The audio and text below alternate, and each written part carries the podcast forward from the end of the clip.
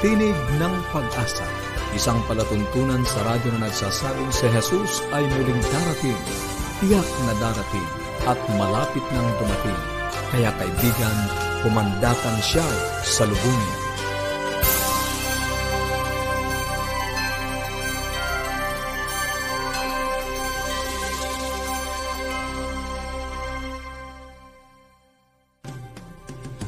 Maligaya at puno ng pag-asang pakikinig mga kaibigan. Kami po ang inyong mga lingkod ng Tinig ng Pag-asa. Ako po si Miss Bontile. Maligaya at puno ng pag-asang pakikinig mga kaibigan. Ako po naman ang inyong kaibigan, Pastor Ner Caranza. Nag-aanyaya na samahan niyo kami sa 30 minutong talakayan tungkol sa ating kalusugan, pagpapanatiling matatag ng ating sambahayan at higit sa lahat sa pagtuklas ng pag-asang nagmumula sa salita ng Diyos. Nais po namin kayong padalhan ng mga sulatin o mga aralin sa Biblia at kung meron po kayong mga katanungan o ano man po ang gusto ninyong ipahatid sa amin, tumawag lang po kayo at mag-text Sa Globe, 0917-1742-777 at sa Smart, 0968-8536-607. at pwede rin po kayong tumawag sa ating toll-free number 1-800-132-20196, 1-800-132-20196. Pwede nyo rin pong i-check ang aming Facebook page, facebook.com slash awr at pwede rin po kayo mag-email sa amin through connect at adventist.ph. Inaanyayahan din po namin kayong subukan ang ating mga aralin sa internet. Pumunta lang po kayo sa bibleschools.com slash uh, Central Luzon bibleschools.com slash Central Luzon at matatagpuan po ninyo doon ang iba't ibang mga aralin para po sa inyong mga anak at ganun din po para sa inyo. At kami po ay umaasa na sa mga kaibigan nating nagpadala ng kanilang mga pangalan para po sa mga aklat, sana po ay tama ang inyong mga address upang ito po ay makarating sa inyo ng mabilis. Ano po?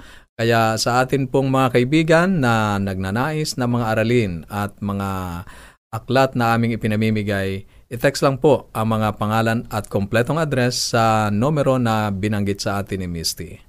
Binabati po natin ang mga viewers natin. Mhm. Pastor, sino ngayon mga... Ang ilan sa ating mga tagapakinig, ano? Si Valerio Agustin, dyan sa San Jose del Monte, Bulacan. Maraming salamat po. sa inyong pagsubaybay. Ayun, para sa buhay pamilya, makakasama pa rin po natin si Ma'am Irene Gabin, ang ating Certified Family Educator and Life Coach para sa paksang Emotional, Wellness. Ay pagpapatuloy niya yan at napakaganda ng ating mga napag-aralan ng nakaraan at lalong paganda ng paganda kaya wag po kayong ah, hihiwalay sa atin pong pakikinig ngayong hapon. At Sa pag-aaral po, yes. ng salita ng ating Panginoong Diyos ay pagpapatuloy natin ang serye sa Apokalipsis ngayon na pangungunahan naman tayo ni Pastor Arnel Gabin. Ang kanyang paksa ngayon ay Alin ang Araw ng Panginoon. Antabayanan niyo po yan. okay.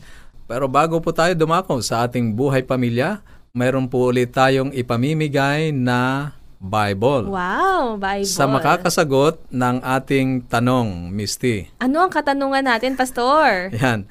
Ang ating katanungan sa tatlo pong mga kasagot ng ating tanong ngayong araw na ito sa pag-aaral natin noong biyernes. Ano ang unang araw ng Sanlinggo? I-text nyo po ang inyong kompletong pangalan at Ayan. address at ang inyong sagot para po maipadala namin ang napakagandang Bible na ito. Ito po ay para sa mga makakasagot ng ating tanong sa araw na ito, Misty. Libre po yan. Kaya Libre. po, wag po kayo mag-atubili at mag-text na po kayo ng inyong pangalan at address kasama po ng inyong sagot.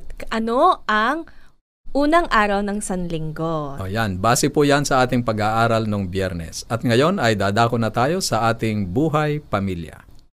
Maraming maraming salamat muli kaibigan sa, in- sa iyong pagsubaybay at sa lahat po na aming mga viewers na patuloy naming nakakasama dito po sa ating segment ng Buhay Pamilya kung saan atin pong ah, pinag-aaralan ang mga mahalagang prinsipyo na makatutulong po sa ating pang-araw-araw na mga pamumuhay lalo tigit pagharap sa mga pagsubok. Kaya po bahagi pa rin ang atin pong ah, ilang araw na pinag-aaralan tungkol sa emotional wellness ay narito po ako, ang inyong kaibigan, Irene Gabin, para po makasama ninyo sa dito po sa pagpapatuloy ng atin pong ah, sinimulang magandang discussion about emotional wellness. Isang book ang akin pong nabasa at ang author mismo ng book ang siyang nag-relate ng kanya pong story tungkol sa kanyang journey sa kanyang brokenness. Ano po? Ang author na ito ay nagsabi na siya po ay naging biktima ng rape, siya po ay naging biktima ng dalawang beses na divorce, at siya din po ay naging biktima ng abandonment at iba pang mga discrimination. Ano po? Ngunit alam nyo, ang book na ito po ay may pamagat na From Brokenness to Wholeness.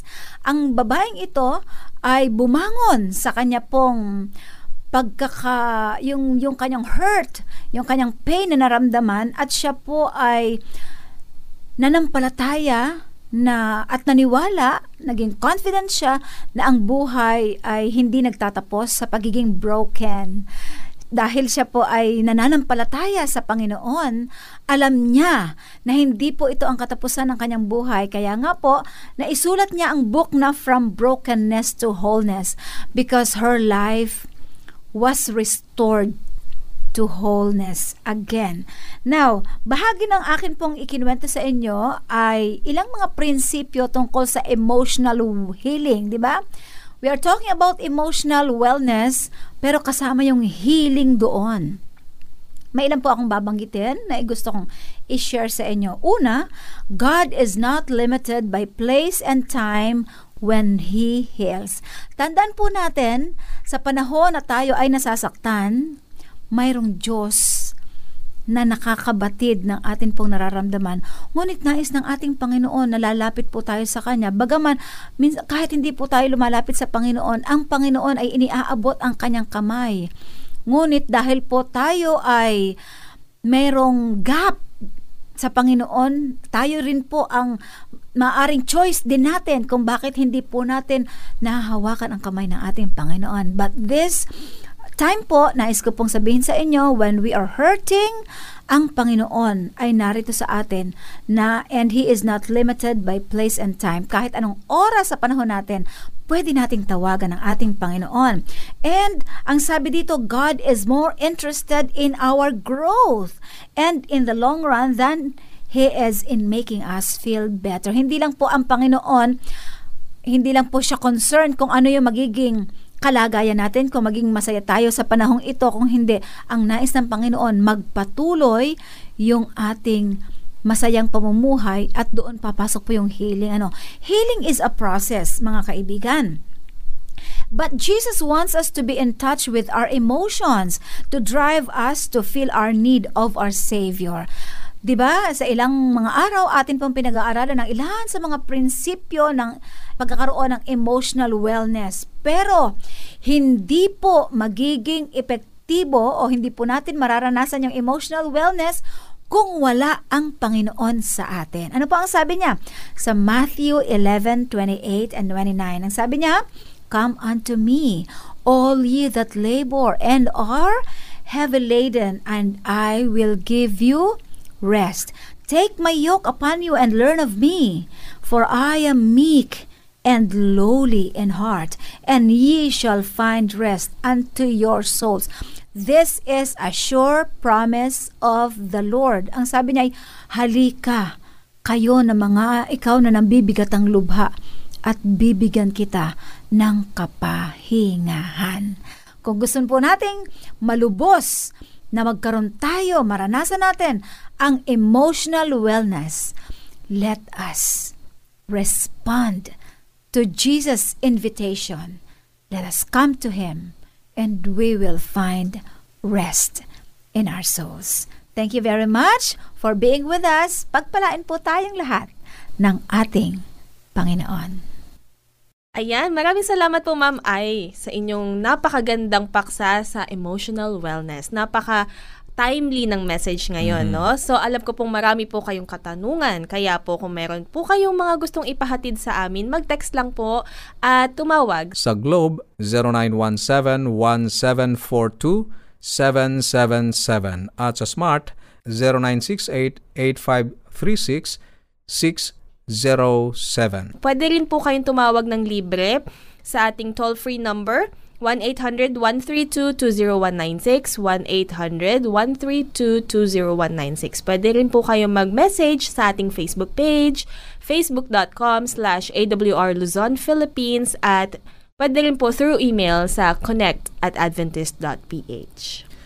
Ngayon po ay dadako tayo sa ating pag-aaral ng banal na salita ng ating Panginoong Diyos sa isang napakagandang paksa. Ito po ay napapanahon para po sa ating uh, malaliman na pakikipag-ugnayan sa ating Panginoong Diyos ay dapat nating malaman kung alin ang kanyang araw. Alin nga ba ang araw ng Panginoon sa pagtatalakay ni Pastor Arnel uh, Gabin? Pastor? Kumusta po kayo minamahal naming mga kaibigan? Kami po ay patuloy na nagpapasalamat sa inyong pagsubaybay sa ating pong programa at nawa kayo po ay patuloy na makinabang at ito po ay makatulong upang tayo po ay mas mabut, maging mabuting mga Kristiyano. Sa oras pong ito, ang ating pag-aaralan ay isang paksa na may katanungang alin ang araw ng Panginoon. Sa banal na kasulatan sa aklat ng Apocalypse o Revelation chapter 1 verse 10, ito lamang po ang isang talata sa Biblia na nagbabanggit ng Day of the Lord o araw ng Panginoon. Kung babasahin po natin ang Apokalipses Kapitulo 1, talatang 10, ay ganito po ang sabi, Ako'y nasa espiritu ng araw ng Panginoon. I was in the Spirit in the Lord's Day. Ang talatang ito ay hindi nagbigay ng palatandaan kung alin ang araw ang araw ng Panginoon Binabanggit lamang nito na mayroong ganong araw. Ngunit kapag inihambing po natin ang talatang ito sa isa sa nag-iisang talata na bumabanggit sa araw ng Panginoon, matutukoy natin ng tiyak kung ano ang ibig sabihin ng terminolohiya. Meron pong isang talata sa Matandang Tipan na ganito po ang sabi. Sa aklat po ng Isaiah, Kapitulo 58, talatang 13. Ang sabi po, Kung iyong iuurong ang iyong paa sa sabat, sa paggawa ng iyong kalayawan sa aking banal na kaarawan, ay iyong tawagin ang sabat na kaluguran at ang banal na araw ng Panginoon na marangal at iyong pararangalan na hindi ka lalakad sa iyong mga sariling lakad, ni hahanap ng iyong sariling kalayawan, ni magsasalita ng iyong sariling salita.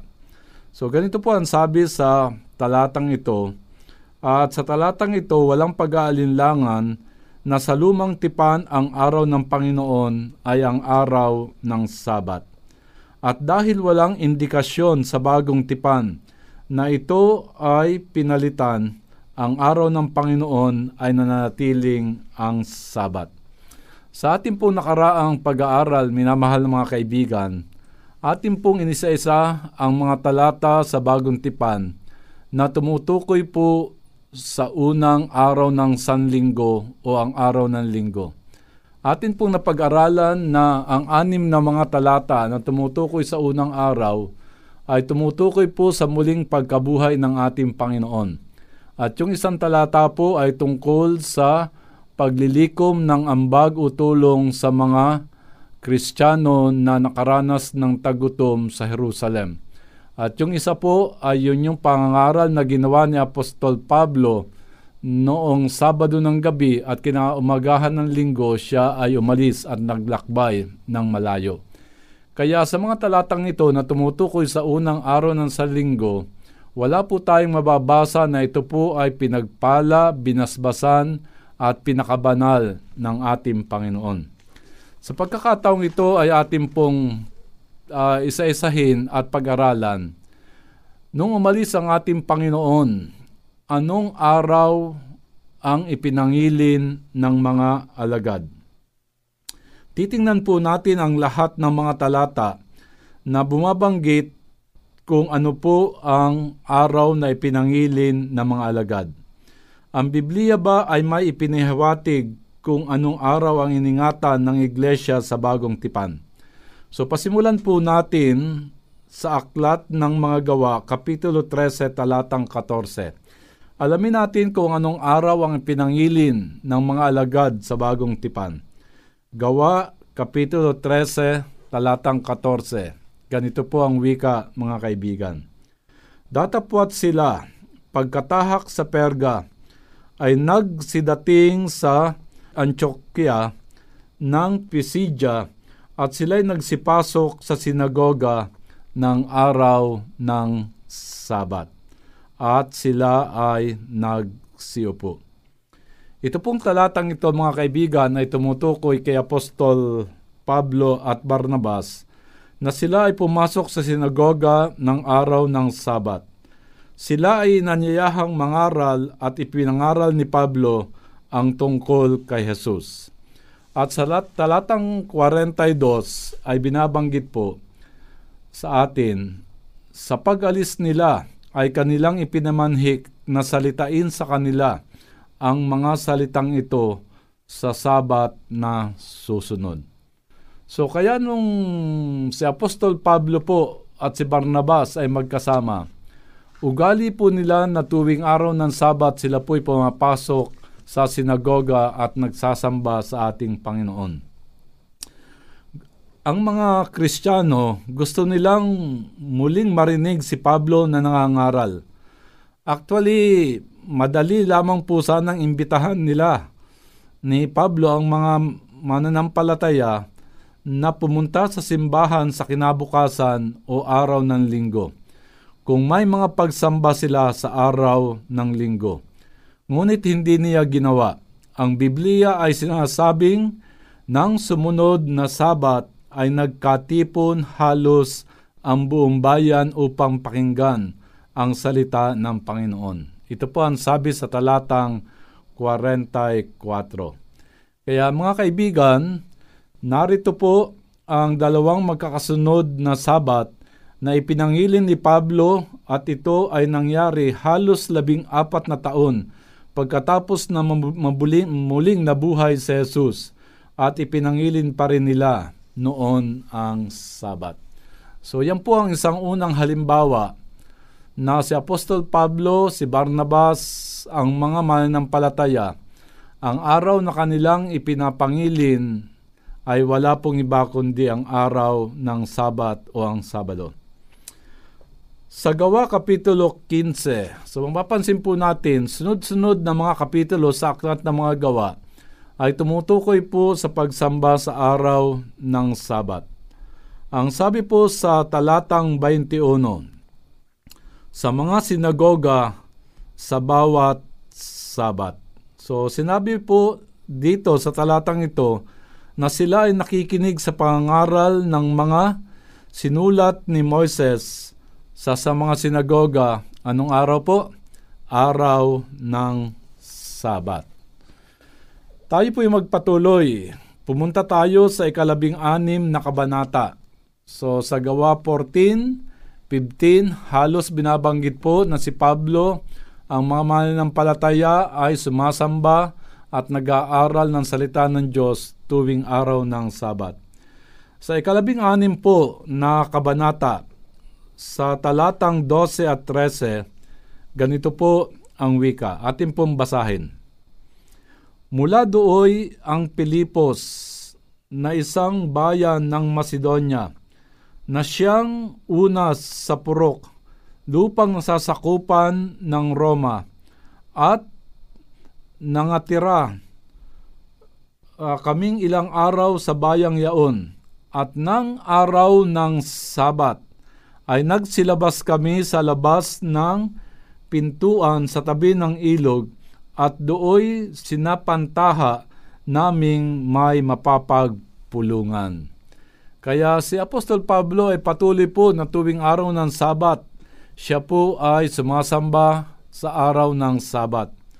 At sinasabi po ng iba na si Pablo ay nangingilin lamang ng Sabat o Sabado dahil sa kaginhawahan sapagkat iyon ang araw na ang mga Hudyo ay nagtitipon sa sinagoga at nagbibigay iyon ng magandang pagkakataon sa kanya na makapangaral sa kanila.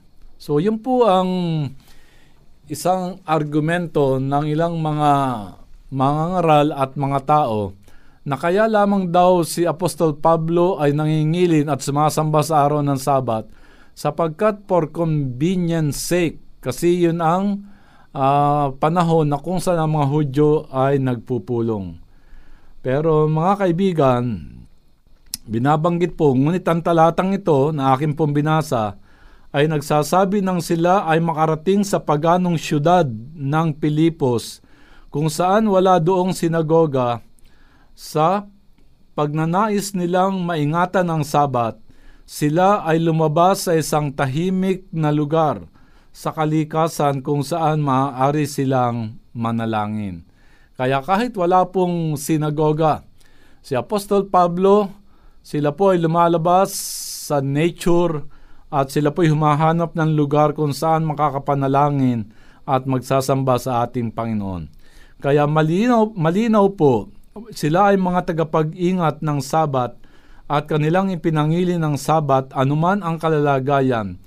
Iyon ay nangyari 22 taon pagkatapos na pagbangon ni Jesus sa kamatayan. Kaya mga kaibigan, kahit wala pong simbahan, talagang si Apostol Pablo pag dumating ang araw ng Sabat, sila po'y pumupunta sa isang nature o tabi ng ilog na kung saan sila po ay nananalangin at nagpupuri sa ating Panginoon. Tayo po'y magpatuloy. Ang sumunod na kabanata sa Kabanata 17 ay muling binanggit ang Sabat. Ganito po ang sabi, Nagsirating sila sa Tesalonika na kinaroroonan ng isang sinagoga ng mga Hudyo at si Pablo ayon sa ugali niya ay pumasok sa kanila at sa tatlong sabat ay nangatwiran sa kanila sa mga kasulatan. Ito po ang sabi sa Aklat ng Mga Gawa, Kapitulo 17, talatang 1 at 2. Dito po ay binanggit na talagang ugali ni Apostol Pablo na kapag darating ang araw ng Sabat, sila po'y pumapasok sa sinagoga at sila po ay sumasamba sa ating Panginoon. Ito po ay nabanggit ko na nung una na sinasabi po ng mga psychologists na ang isang bagay para maging ugali. Ito ay matagal nang ginagawa. Kaya kita niyo po, minsan sinasabi natin sa mga bata o sa mga tao, ugali na ng taong yan ang ganyang bagay. Nang ibig sabihin talagang nakagisna na niya at talagang matagal na niyang ginagawa kaya sinasabi nating ugali. Kaya si Apostol Pablo po at ang mga mananampalataya talagang ugali nila sa bagong tipan. Matag- wala ang ating Panginoon umakyat na sa langit. Pero sila po, ang araw na kanilang ipinapangilin ay ang araw ng Sabat. Tayo po'y magpatuloy sa Aklat ng Mga Gawa, Kapitulo 18. So, sa Gawa 17, 1 and 2, binabanggit po si Apostol Pablo tuwing Sabat ay pumapasok sa sinagoga. Sa Aklat po ng Mga Gawa, Kapitulo 18, ang talata po ay 1, 4 at 11. Ganito po ang sabi. Si Pablo ay umalis sa Atenas at nagtungo sa Korinto. At siya ay nangatwiran tuwing, anong araw po? Tuwing Sabat sa sinagoga. At hinihikayat ang mga Hudyo at ang mga Grego na sila'y tumahan doon isang taon at anim na buwan na itinuturo sa kanila ang salita ng Diyos. Kaya mga kaibigan, kung ating pong babasahin sa bagong tipan sa aklat ng mga gawa, binanggit ko sa inyo napakaraming mga kapitulo at mga talata na ang unang mga alagad at mananampalataya, talagang ang araw po na sinusunod nila na araw na ipinapangilin ay wala pong iba kundi ang araw ng Sabat, ang ikapitong araw ng Sanlinggo, o sa ating kapanahunan ngayon ay tinatawag na Sabado. So humigit kumulang na 25 taon ang nakalipas pagkatapos na muling pagkabuhay Si Pablo sa isang syudad, ipinangilin ang bawat sabat sa loob ng isang taon at kalahati. Iyon ay 78 na mga sabat sa isang lugar. At sinasabi po sa Hebreo 4.9 kung saan sinabi niya, may natitira pa ngang isang pamahingang sabat ukol sa bayan ng Diyos. So mga kaibigan, kung hindi ito binago ni Jesus, ang araw ng pahingili ng araw ng sabat, at ang mga alagad ay hindi rin ito binago, gaya po ng ating pinag-aralan, kung ganon, paano ang Sabat ay nalipat mula sa Sabado patungong Linggo? Kailan nangyari ang pagbabago? Gusto kong ipakita sa inyo, gayon man, upang magawa iyon, kailangan nating pag-aralan ang history upang malaman natin bakit mula sa pahingili ng araw ng Sabat, ngayon ang milyon-milyong mga tao ay ang unang araw o linggo ang ipinapangilin. Kaya mga kaibigan, yan po ang ating pag-aaralan sa susunod na serye at kayo po ay patuloy naming inaanyayahan na kayo po ay patuloy na sumabaybay sa programang ito. Kaya mga kaibigan, maraming salamat po at nawa sa tulong at biyaya ng ating Panginoon, magkaroon po tayo ng kapasyahan na sundin ang sinasabi ng Biblia na ang tunay na araw na pangilin na ibinigay ng ating Panginoon, sinunod ng mga alagad at kahit si Kristo ay wala pong iba kundi ang ikapitong araw, ang araw ng Sabat o ang araw ng Sabado. Pagpalain po kayo ng ating Panginoon. Muli ay nagpapasalamat tayo sa ating panauhin si Pastor Arnel Gabin sa pagtalakay ng isang napakahalagang paksa.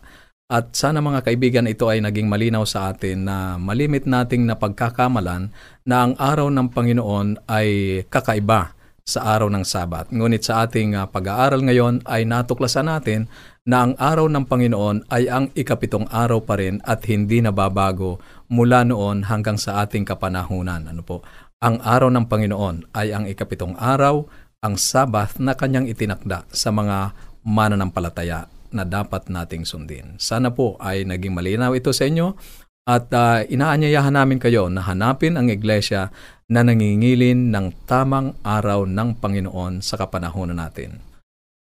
Kaya po kung meron po kayong mga katanungan or ano man po ang gusto nyong iparating sa amin, tumawag lang po at mag-text kasama po ang inyong pangalan at address. Sa Globe, 0917-1742-777 at sa Smart,